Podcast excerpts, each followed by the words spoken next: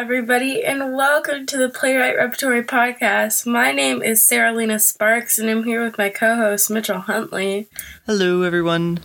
I currently am suffering from morning voice because I woke up 15 minutes ago. Because for some reason in quarantine, my body decided to be nocturnal, even though it is like 12:30 p.m. How you doing, Mitchell? I'm I'm doing well. I've I've been in quarantine. I've been trying to set an alarm for myself. So no matter when I go to sleep, I still wake up at nine thirty. But it makes me so tired. So I feel like I'm the in the majority and you're in the minority. yeah, You know? You're such a I. I'm I'm slipping. I'm slipping though. you are. I've been setting an alarm every day. I wake up at nine thirty, send my Snapchat streaks, and go. You know what? I can go back to sleep. I can go back to sleep, and I go back to sleep for thirty more minutes.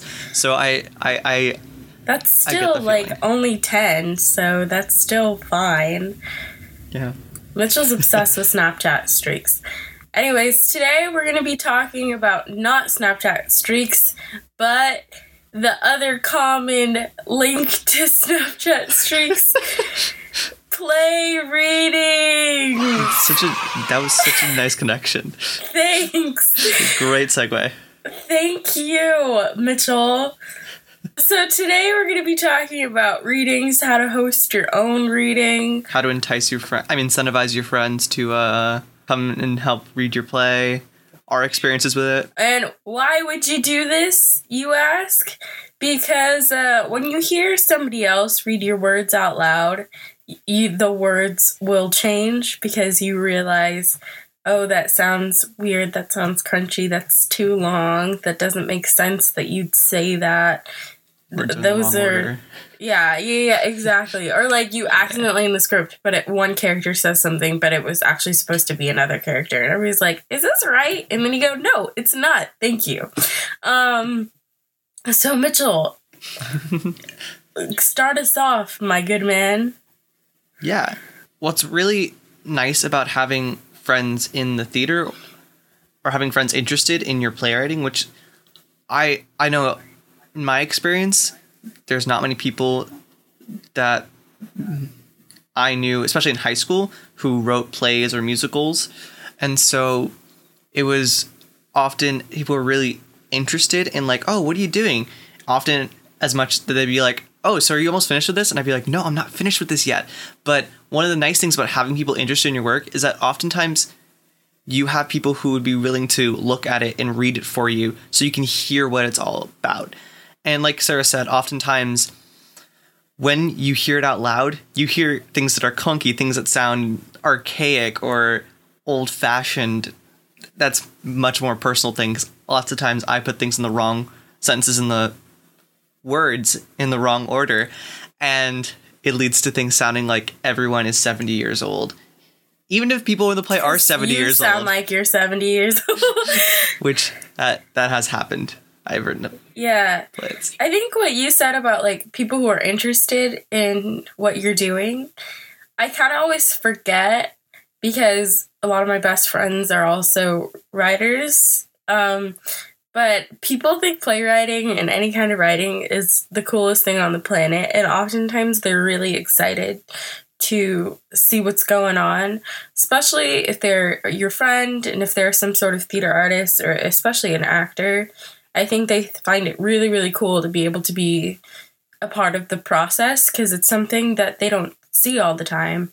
And I think, especially, you'll get groups of people who want to be for the first reading and they want to be in the last reading because a lot of times you're not just one reading and done. You have tons, you might have three, but you might have 10, and they might be over the span of a month and they might be over the span of two, three years. You you don't know, but I think a lot of people are really excited to be a part of that journey with you because they feel like they get to also kind of um you know, if they're your friends, they want to be proud of you and they want to see you do all these cool accomplishments. And I think it's really cool for a friend to see one of their friends' like thought babies come to life. Yeah. And one of the interesting things is oftentimes if you have other playwriting friends, there's this sort of camaraderie where lots of times they will love to be love to help out, or you can always ask somebody to be like, "Hey, you're a playwright too. I want, I wonder if you could possibly come in. Like, I want to do a reading of my new play. Could you possibly read for one of the parts?" And oftentimes, I mean, playwrights, we solidarity really, and we want people to be able to uh, read our stuff, and and so we often will say yes to that because we understand the importance of having people hear your work. I also just think that a lot of playwrights are actors and like would be cool with that. Yeah, Another reason why do a reading. So a lot of times, yes, to hear it out loud, but to also do a huge feedback session afterwards where you put up your shield, you take out all your emotions out of your body, and you let people tell you what they thought of the play. And I think sometimes this gets really hard for people because, you know, they think it's kind of trashing on this thing that they worked so hard on. But you got to test it on an audience because you don't even know if the point you're trying to get across is coming across at all. It doesn't matter if it makes sense in your brain, if it doesn't make sense in an audience brain, like you need to work on it. It didn't work. And so that's really important. Something that I always ask in any type of reading is, you know, what did you think it was about? Because if you thought it was about something that I didn't think it was about, then there is something that could need revising. Something could be clarified, really. Exactly. I know Mitchell just had a big reading and it went deep into the night with feedback. but I it was really helpful. And then Mitchell, you ended up changing Yeah. almost the whole first act was I don't want to say unrecognizable, but very different. I would say I I used a lot of the same material. I added a lot more stuff to it because Act One was very sparse and confusing, and I rearranged most of it. But a lot of it stayed the same, like structure wise. It just got rearranged around, and that actually made a real big difference. And when I got feedback, I one of the central like conceits of the show was challenged, and I needed to address that, which I did with a whole like I called it a preamble. It was like a prologue little thing, and it addressed this fundamental problem in the play beforehand. And I wouldn't have done that if I had not gotten this this great feedback during this hours long like feedback section. And then I think sometimes also when you have people read your play, I feel like playwrights are always too afraid to hit it on the nail. And then having an audience there, a lot of times they kind of want you to just a little bit more than you think you have to. Because players want to put everything in disguise and make it so, you know, if you break it down a couple times, you'll understand. But audiences need to get the grip, they need to get the story really fast and probably just once, unless you're a total nerd. But most people will see see your play, see your play. They will not read your play. Like that's the goal is that they don't read it but they see it. Sure the nerds can buy it and read it and that would be awesome. But the goal is for people to see it. So you have to make sure it would be seen okay. So if your stage directions don't make sense or something like that, you know, and it can be heard out loud okay because plays are meant to be heard not read heard and seen not read so i think it's really important to host these readings and i should take my own advice because i i personally don't do them very often i think as a student and i'm sure you can relate i don't know general people audiences when you're writing plays you feel like this is just kind of a void of my writing and it's not really meant to go anywhere. So why do reading? Why put in the time and the effort to do reading? But I should, I know, because you should always try to better your writing, and I know that would help me a lot. Mitchell does them all the time. He's like a reading king. I don't really do them all the time. I I feel like you do them to a lot of your plays, though. I, I try to do it to as many plays as I can.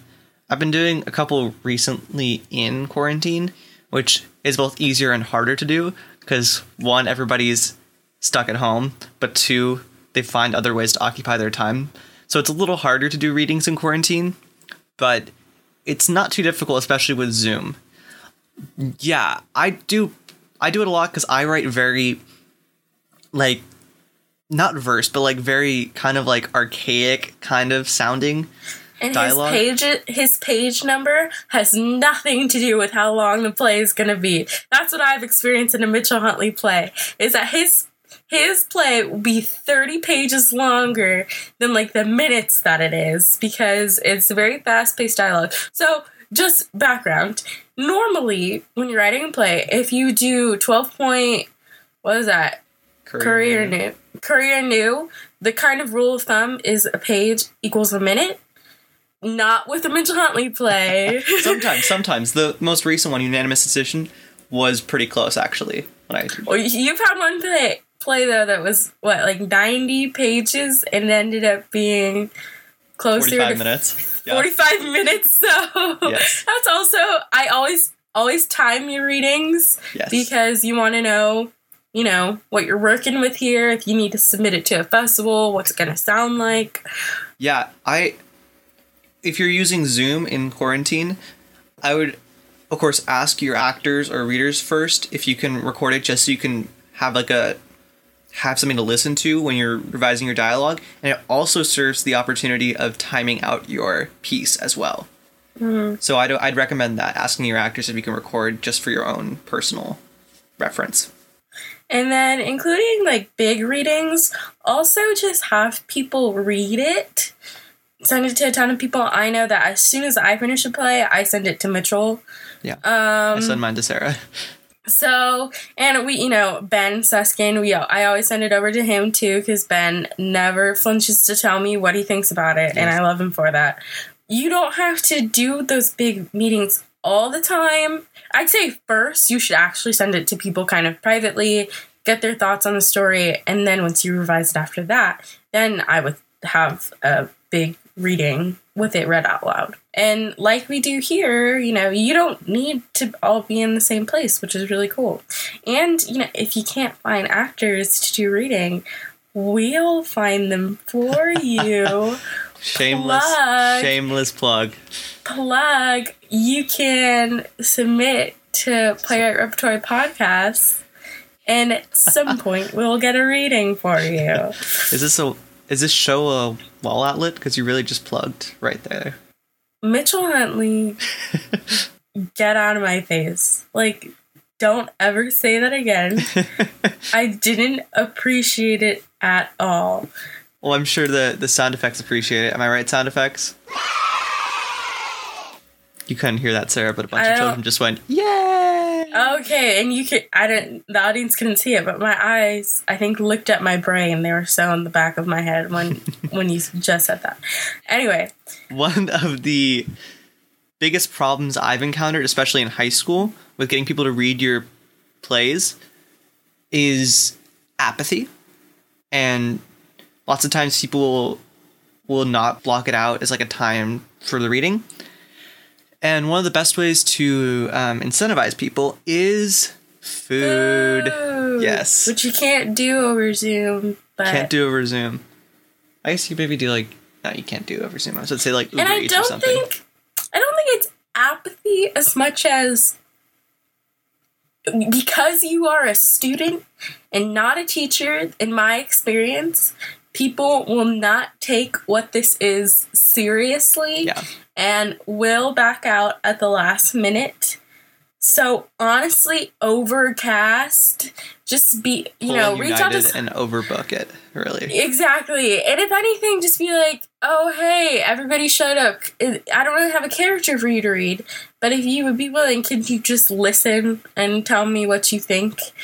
And I think there's a sweet spot to when you ask somebody to be a part of a reading because I've learned if you do it too early, then they will forget about it.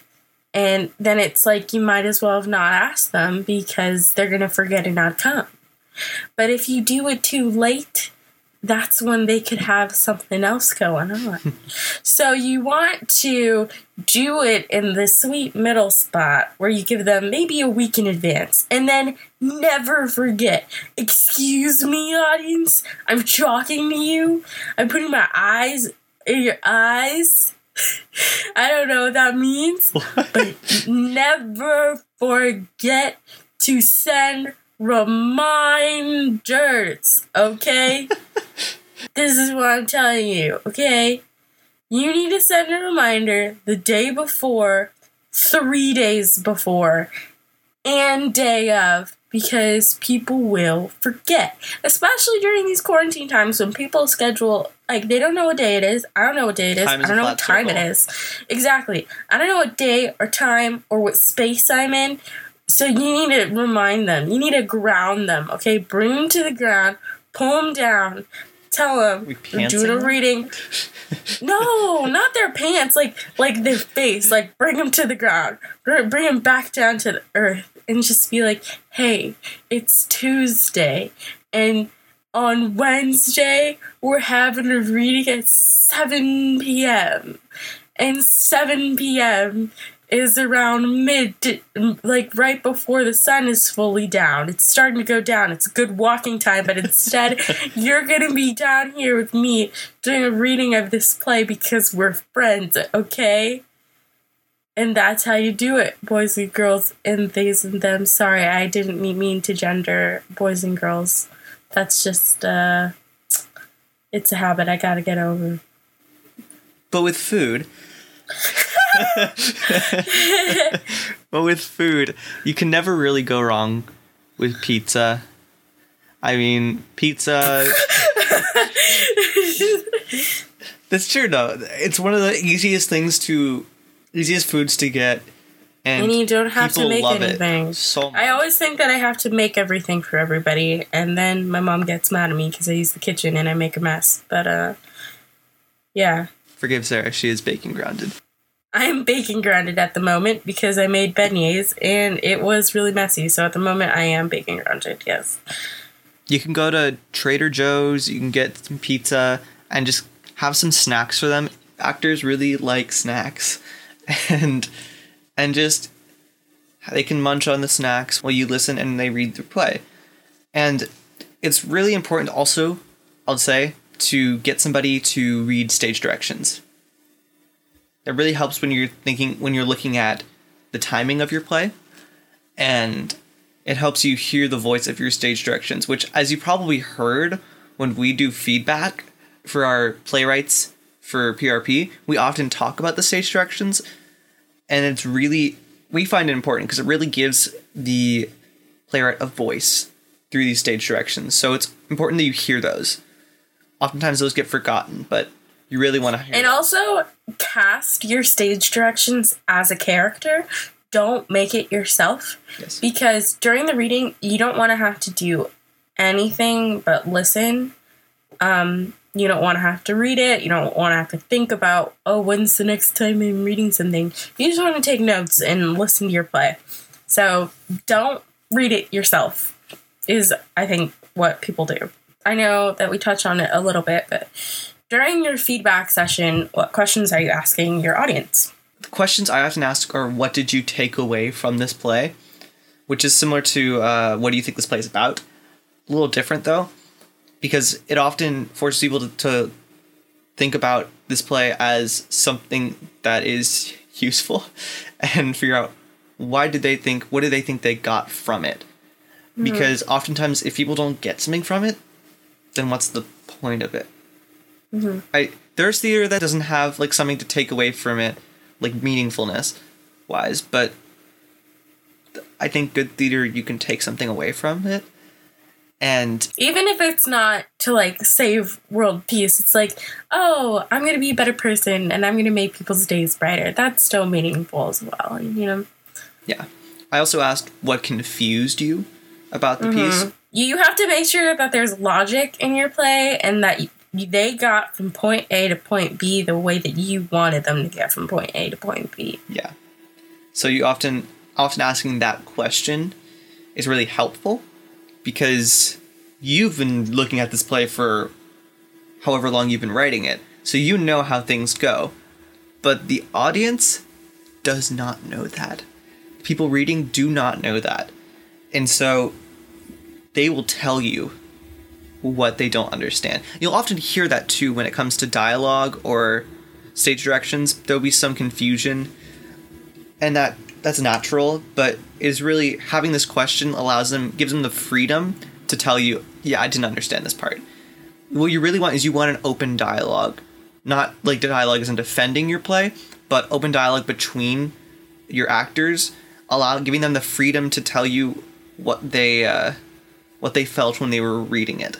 You want them to feel to have an open environment that they can feel they can talk in and give you feedback in. I'd also ask, honestly, ask some of the basic, most basic questions about the story. Because if there's no story, there's no play, and you want to make sure that that's like really grounded. So, you know, asking what's the beginning, what's the middle, what's the end, that's not a stupid question because it's a very integral part of a story, t- of a story. So you have to make sure that's coming across. Asking about the characters as well, you know, who do you think this person is? Who do you think's the antagonist? Who do you think's protagonist? If it's, you know, that kind of play. Uh, what's the conflict? When uh, do you feel the most catharsis? When do you when's your moment of realization? When is this? When is that? Be prepared with some questions, but then I think out of the conversation, way more questions will also pop up. So I think just always have an open mind. You know, nobody is there because you're not, you didn't invite anybody that hates you. So just stop thinking about that. Yeah, just take everything as it is. Trust your audience, but also trust yourself sometimes during these readings you'll get a lot of suggestions from people about the story and take it as you will maybe it'll work maybe it won't just say thanks Yeah, it's always important, and we say this when we talk to our playwrights at PRP, that we're just telling you what we see. You can take our notes. You absolutely do not have to. If you don't think it fits the story, you shouldn't. Because I've often told from professors that bad notes don't kill a show. Good notes kill a show because you're often trying to accommodate to everything and that spreads you way too thin and you often lose sight of what you really are going for.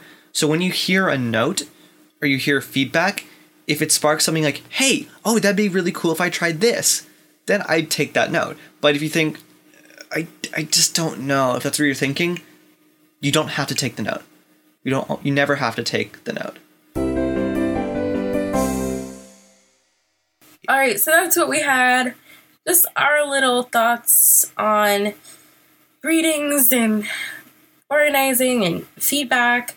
And now mitchell has planned a game for me.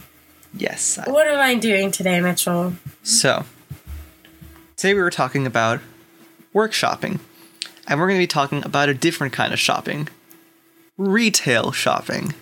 ha. Ha ha! So, this is a game I like to call Charge! Like credit card charge. Wait, I get it. I get it. I get it. So I'm I'm going to I'm going to describe I really I really like my um I've been getting more creative with my non sequiturs. I, I, I take my Uh-huh. role as the king of non sequiturs Okay. very seriously. okay, so I'm going to be describing a retailer, and then you will have to guess what retailer I'm describing. It sounds like it's going to be hard. It won't be. Okay. Okay. I got. I got this. I got this. You got this. I I like stores. I go shopping. I got this. okay. You ready? Yes. Okay. Based in Minneapolis, Minnesota, this retailer is one of the most well-known in the country, known for their signature red color and dog mascot. This this retailer's name is synonymous with archery. Target. Yes, it is Target. That's too obvious. This retailer's name is synonymous with archery. You, Also- that's that's archaic enough that people might be like, "What?" No, but also no, it's not. Target. Archery is a verb. Target's not, or not. It's not a verb. I'm so dumb. I'm so dumb. no, no, no, no, no, no. No, but like archery is like a thing you do. You don't do target. You do archery, but you don't do target. You hit the target during archery. So, Exactly. It's synonymous with archery. It's something in archery. ugh, fine. It's it's it's it's part of archery. Okay. Okay. I'm writing these from scratch. Okay. Number two. Based in Atlanta, Georgia, this retailer has everything you need for refurbishments and DIY work. That's it? That's all I'm giving you for this one. Well, this could be a couple stores. I'm gonna go Home Depot. You're correct. It is Home Depot. Number three. Based in Issaquah, Washington, and despite having only around and despite having only over and despite having a little more than 500 stores, this retailer is known for its bulk items, killer food courts, and top-notch samples. Costco? That is correct. You love Costco. The I love Love Costco. Costco. they only much. shop at Costco. Yeah, we only shop at You- well, to be fair, you guys have a big family, so you have to buy things in bulk. But Yeah. you know, whenever I go to Costco, I'm like, I don't need all this stuff because I'm not going to use all of I it. I have a problem. I have I really like Kirkland brand tortilla strips so much. It's a Oh problem. gosh. Like the huge bag. Yeah, the huge bag eat those a tortilla strips. Yep. Yeah. They had a new salsa verde we tried. Oh, it was great. Anyway, Oh gosh. all right. Number 4. Based in Seattle, Washington, this retailer is probably more well known for its website than its books. Excuse me? Its website. I don't know anybody who's like, look at this famous website I started have. with books. Oh, Amazon. There you go, Amazon. Yeah. Ah, I got it because I thought it was like, oh, then it's books. Like it has a bookstore, and I was like, what? Bookstore. Am- I get Amazon it. started as a yeah, and then they had Kindle. I- the Kindle. I feel like I have an abusive relationship with Amazon because I, I don't want to be there, but I keep going back because what else am I supposed to do? You know. Yeah, that's fair. Amazon is problematic. All right, what's next? Final one. Number five. Based in Bentonville, Arkansas. This uh, retailer. First, wait one second. Why is it pronounced Arkansas? oh, But we're gonna lose all Kansas our, all Arkansas is not- listeners. Arkansas? I'm not saying that Arkansas is the one that's wrong. I'm just saying it has to be Arkansas and Kansas. But it cannot be Kansas and Arkansas. You Oh can't no, we're, have it not in both Arkansas anymore. ways. You cannot have it both ways. And there's, you know what? There's a lot of problematic things surrounding Kansas, okay? Kansas City, Missouri. There's a Kansas One City more time. Kansas too. It's just on the border. Kansas, one more time, Mitchell. Kansas City, Missouri. Oh my gosh, we're gonna lose all our all our listeners. I'm not saying that the people are bad. I'm saying that whoever founded the states, you gotta th- Who rethink drew that, the state okay? lines? Who drew the state lines? Yeah, who drew those lines? But also, you can't have Arkansas and Kansas. It has to be Arkansas, Arkansas, or Kansas and Arkansas. You can't have it both ways, okay? That's all I'm saying. Continue, Mitchell. Number five, based in Bentonville, Arkansas, or Arkansas, if you want to not have it both ways. This retailer is number one in retail sales and can be found all over the country and includes cheap items and boasts an accessible environment. In boats? Boasts. Boasts. Oh, I thought you said boats. And I was like, I don't know anything about boats.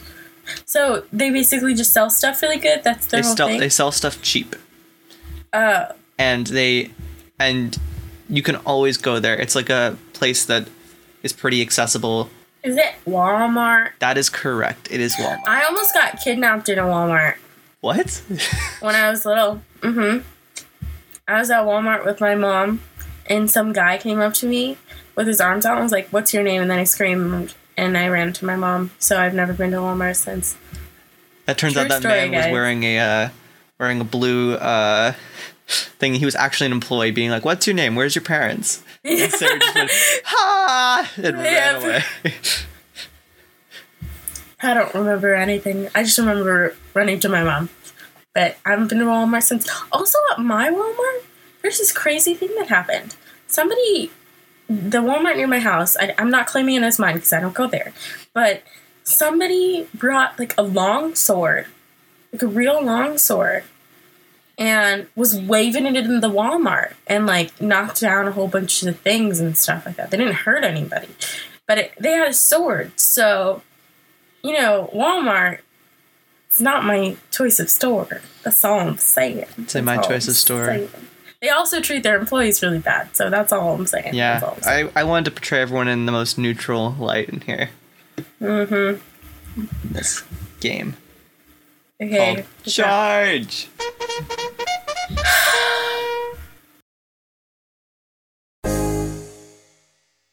So that was episode 13 of the Play Out Repertory podcast where we talked about workshopping. If you have a play you want to see workshopped, we're a great place to workshop it. Wow. I know. It's like the second plug in a row this episode. we'd love to read your play and we'd love to find some actors to help do a reading of it here on the Play Out Repertory podcast. The link to submit is tinyurl.com slash prp submit. Again, that's tinyurl.com slash prp submit. Or you can email us at play.rep.podcast at gmail.com. We'd love to give it a space to have a reading. Once again, we'd also love to host one of these mini episodes with you.